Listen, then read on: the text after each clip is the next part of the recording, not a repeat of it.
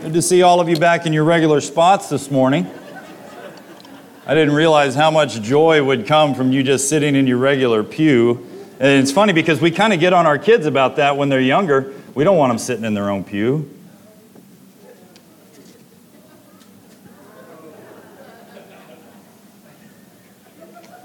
Some of you guys are still thinking that through. Dictionary.com. That would be the website for you on that one. It's good to see all of you here. If you're visiting with us, stick around. Let us get to know you a little bit better. I promise that we won't keep you here all day, but you might wish that we did because of how enjoyable it is to be together. I want to, before we get into the lesson this morning, just some quick, uh, for lack of a better term, newsworthy things. Thank you so much for your prayers for my wife being here and getting here. She is with me now.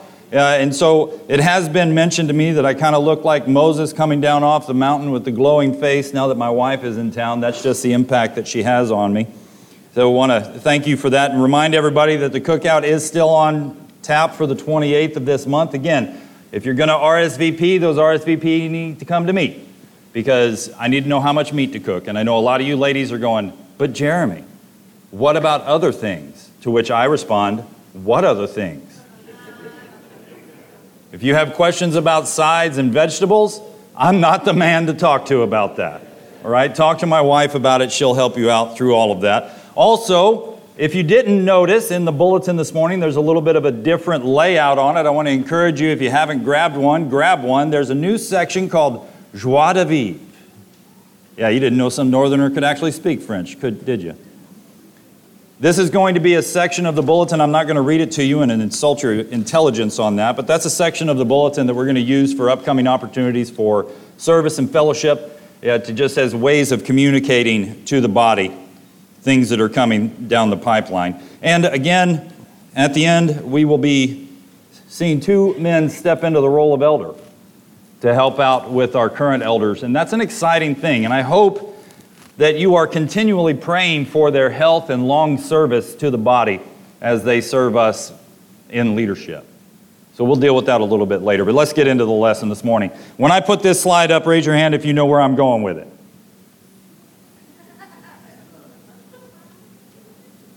All right, at least two of you know that in 1972, Stealers Wheel released the song Stuck in the Middle.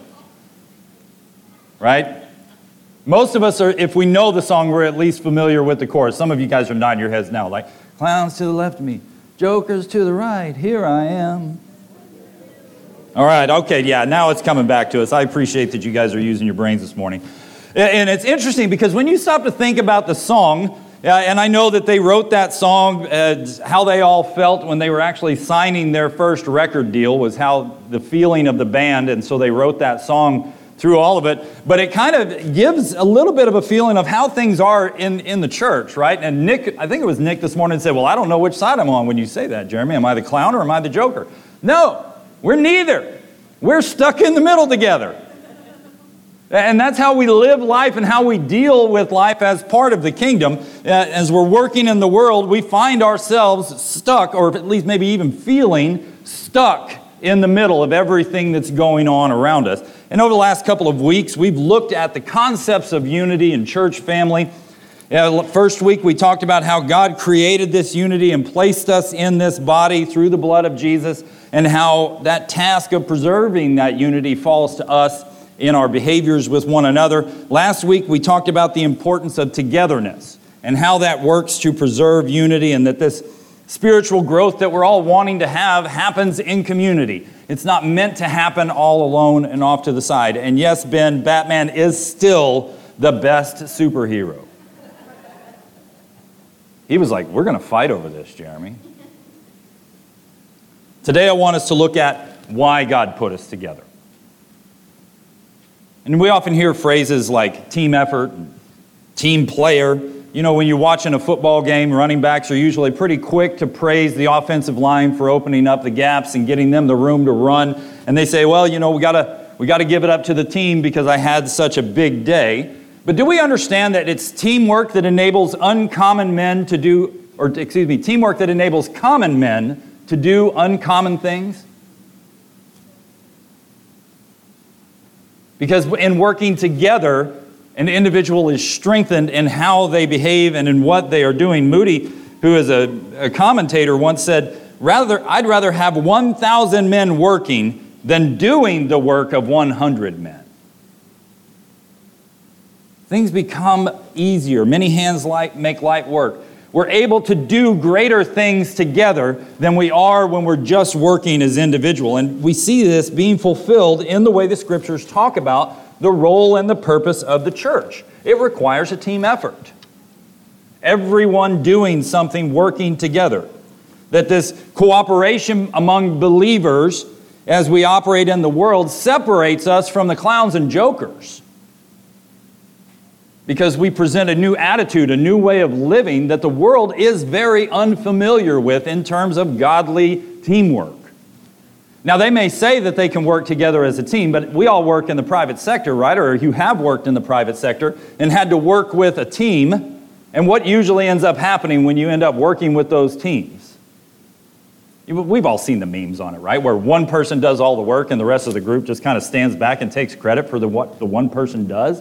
That's not what God is calling us to be in this. We're to be very, very different. And that's the point that Paul makes in 1 Corinthians chapter 12. Let's go back over there. We spent some time at the last part of that chapter last week, but let's look at the beginning of that chapter a little bit more detailed this morning.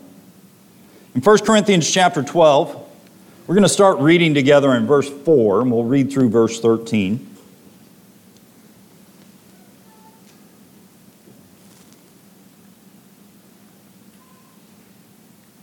He says, Now there are varieties of gifts, same Spirit. There are varieties of ministries, the same Lord. There are varieties of effects, but the same God who works all things in all persons. But to each one is given the manifestation of the Spirit for the common good. For to one is given the word of wisdom through the Spirit, and to another the word of knowledge according to the same Spirit to another faith by the same Spirit, and to another gifts of healing by the one Spirit, and to another the effecting of miracles, and to another prophecy, and to another the distinguishing of spirits, to another various kinds of tongues, and to another the interpretation of tongues. But one and the same Spirit works all these things, distributing to each one individually just as He wills. For even as the body is one, and yet has many members, all the members of the body, though they are many, are one body, so also is Christ. For by one Spirit we were all baptized into one body, whether Jews or Greeks, whether slaves or free, and we were all made to drink of one Spirit. For the body is not one member, but many. I know I read an extra verse in there. That was a freebie for you this morning. But notice the point that Paul makes through this, and we're not going to get into this morning discussion of of tongues and miracles and those types of things. I want us to look at the basic principle that Paul is presenting to us in this section of Scripture.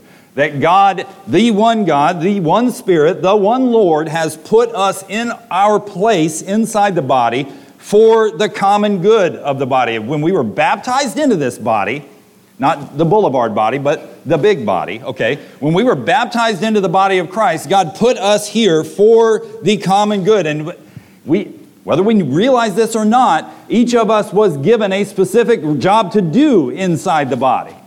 We don't get to come to God during this time, and I know this will upset you, but we don't get to come to God at this point and say, hey, you know what, God, thanks for adding me to the body of Christ. Here's everything I'm good at. So go ahead and plug me in where you need me based off of my skills. He doesn't do that. That he looks at you and says, I've got the perfect spot for you right here. And often when we get told that or we realize that that's what's happening, we chafe at it. We go, whoa, whoa, whoa, whoa.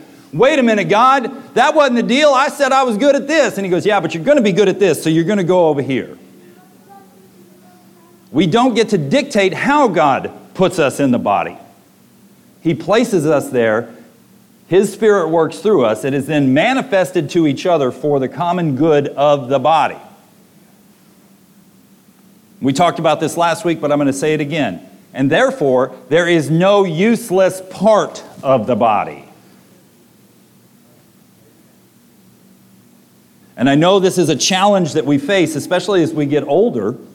Yeah, and maybe even it's like a, a graph where we, in, the, in our middle age, we feel like we're the most useful, but when we're young, we don't feel useful, or when we're older, we don't feel useful.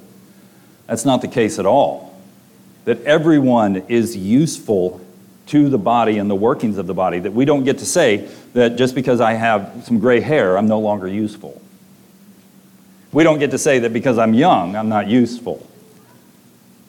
Everyone has a place, everyone has a job to do inside the body. And there's, there's an interesting thing about this whole teamwork aspect that Paul is presenting to us here. And this is part of what greater context of the letter to the Corinthian church is dealing with is people trying to outdo each other like it's some kind of competition in all of this. Teamwork inside God's body, inside of Jesus' church, is not about trying to outdo one another. Right? And sometimes we see that where people try to out Jesus other people, right? Yeah, trying to be better than somebody else in their service and in their humility. You know, I look at Doug this morning and I listen to him singing tenor behind me and I think, man, that guy's got a great tenor, but I bet I could out tenor him.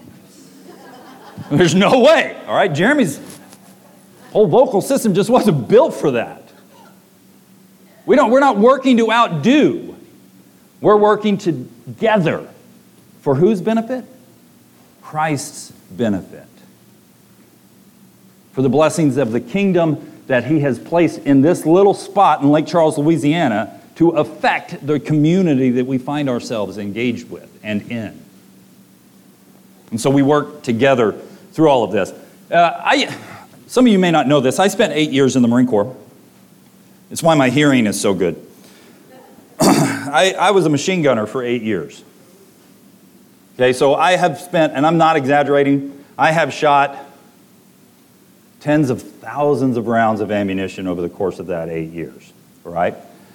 My second time after I reenlisted, Sonny and I had just were freshly married, and I thought, you know what, I, let's do something easy where I'm not going to be deployed like I was for the first four years. And so I said, let's, I'll just go train privates fresh out of boot camp. That's the easiest thing I can think of.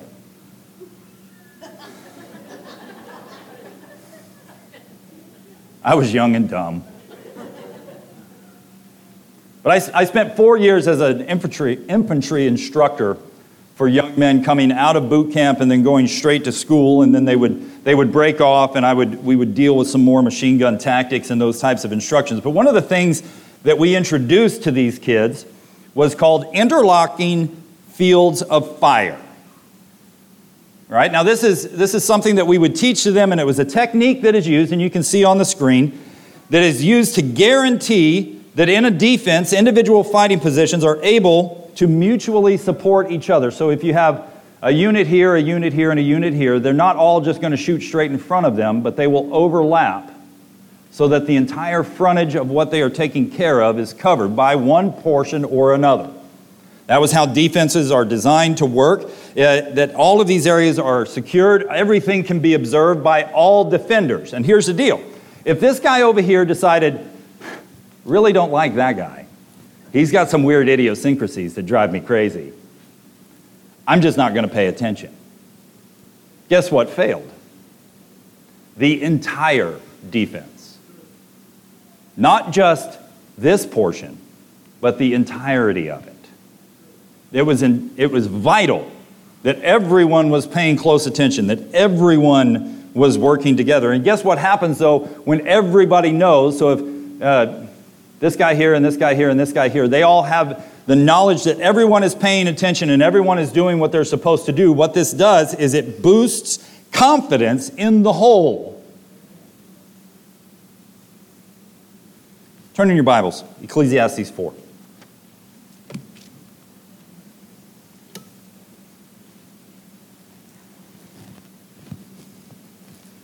Ecclesiastes 4, we'll read verses 9 through 12 together.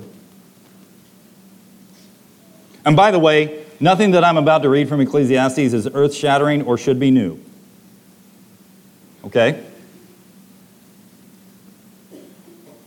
Ecclesiastes 4, starting in verse 9, preacher says, Two are better than one because they have a good return for their labor.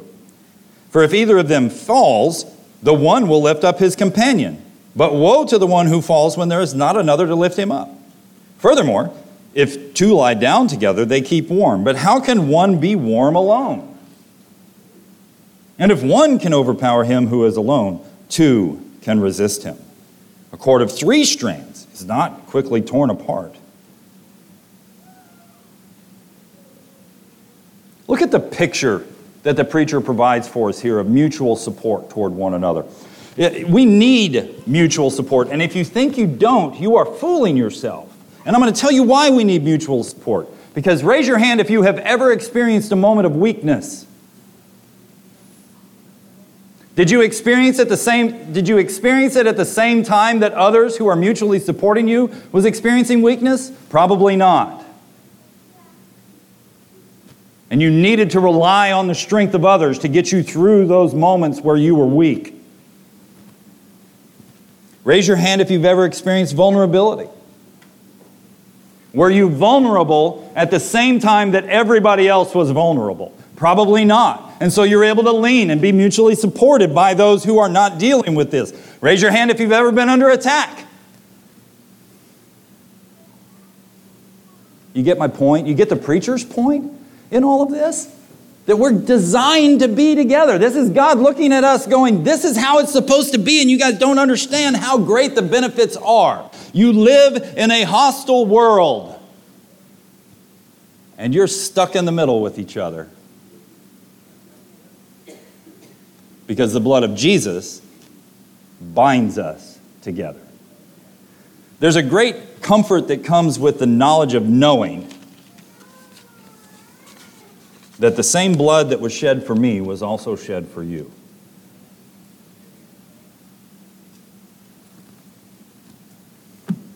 And this becomes, I know I keep using the word vital, but I'm, I can't stop using it. This becomes even more important when we understand and we go back to the scripture reading in 1 Peter. Let's read it again.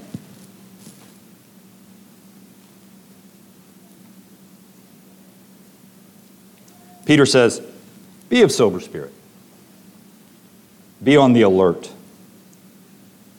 Your adversary, the devil, prowls around like a roaring, roaring lion seeking someone to devour, but resist him. Firm in your faith. Pay attention. If you missed it the first time, pay attention. Resist him, firm in your faith, knowing that the same experiences of suffering are being accomplished by your brethren who are in the world. And here's the biggest lie that Satan tells us when we're weak, when we're vulnerable, when we're under attack. You know what the biggest lie he tells us is? No one else is dealing with this. You're alone. And what does Peter say? Your, your circumstances, your suffering, your attack, your vulnerability, your weakness is not unique. There are brethren around the world continuing to go through this and experience the same things that you are experiencing. This is Satan lying to you. Rely on your brothers and sisters. Be there for them. Gather strength from them in all of this.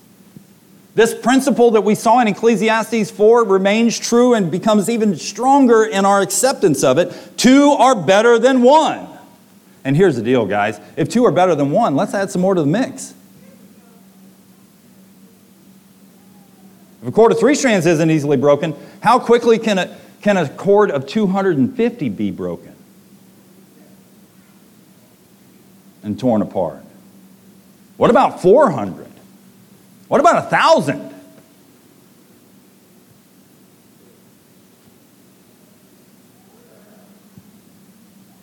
Those, that those things only occur when we're all working together for God's purpose. That God's purpose for us as His people, again, is to preserve the unity that He created, to grow together spiritually as a body, to mutually support each other as we live and operate in this world. There's an old Swedish proverb that I'll leave you with this morning Shared joy is double joy, shared sorrow half the sorrow. I think that the secret to living our lives together is not simply enjoying the joys and enduring the sorrows, but being involved, being involved in both with each other. I think we work best when we work together. Especially, we, for truth, we work best when we work together when the glory of God is our focus and our goal presentation of the kingdom to the world together. So, last couple of weeks, I've issued you a challenge. The first one, got a little bit of flack for, not sitting in the same spot.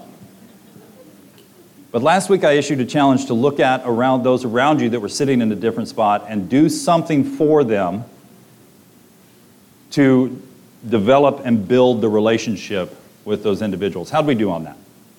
We do all right? Or did we forget? Same challenge this week. Do something for someone sitting around you that will develop your relationship with them. Because understand, there's clowns on the left of them and jokers to the right. And here you are, stuck in the middle with them. Austin has a song for us this morning. We're going to use this as an opportunity to encourage each other, to be together in our encouragement, to strengthen those who may be weak and vulnerable, to help those who are under attack to provide the support and encouragement that we need from each other. God has built the body to do those things. But one thing that God didn't do was build everybody as mind readers. That these are things that have to be communicated and have some trust in your brothers and sisters that we do love you and care for you. That we will help you and encourage you through those things. This is a moment in time to make those needs known. It's also the time, again, that God continues to, as long as we breathe air, that God continues to allow opportunities for us to say, I, I like this whole idea of unity. I like this whole idea of being a part of something greater than myself. And Jesus came to this earth and died for me so my sins could be cleansed, my conscience could be cleansed, and that I could be joined together with people. And you're ready to make the confession of Him as the Christ, be baptized for the forgiveness of your sins, be added to this body. This is the opportunity that's being presented to you this morning. Whatever it is that we can do for you, we encourage you. Make it known by coming forward while we stand and sing.